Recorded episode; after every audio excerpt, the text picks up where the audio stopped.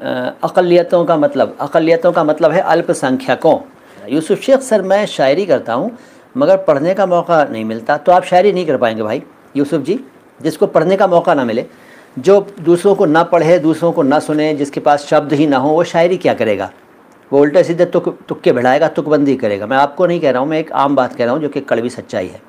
अगर आप शायर बनना चाहते हैं, अगर आप लेखक बनना चाहते हैं, अगर आप गीतकार बनना चाहते हैं तो आपके पास शब्दों का भंडार होना चाहिए, अल्फाज का ख़जाना होना चाहिए, जो कि ज़्यादा पढ़ने से आएगा और सही बोलने वालों को ज़्यादा से ज़्यादा सुनने से आएगा। इनफैक्ट हमारे चैनल को देखने से भी आएगा।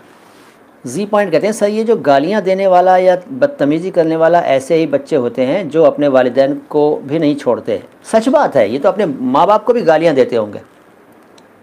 ऐसे लोग समाज और माशरे के लिए धब्बा हैं एग्जैक्टली धब्बा हैं कलंक हैं भाई ये लोग, ऐसे लोग, जो लाइव स्ट्रीमिंग में आकर या सोशल मीडिया प्लेटफॉर्म पर आकर बदतमीज़ियाँ करें, उसकी क्या, उसका क्या लेवल है, वो कितना गिरा हुआ इंसान है, ये समझ सकते हैं इंसान आसानी से।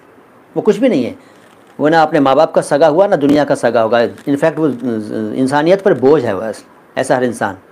अरे तुम्हें तुम्हें समझ में नहीं आ रही, तुम चले जाओ। ये क्या कि आके कमेंट पर बदतमीज़ियाँ कर रहे हो?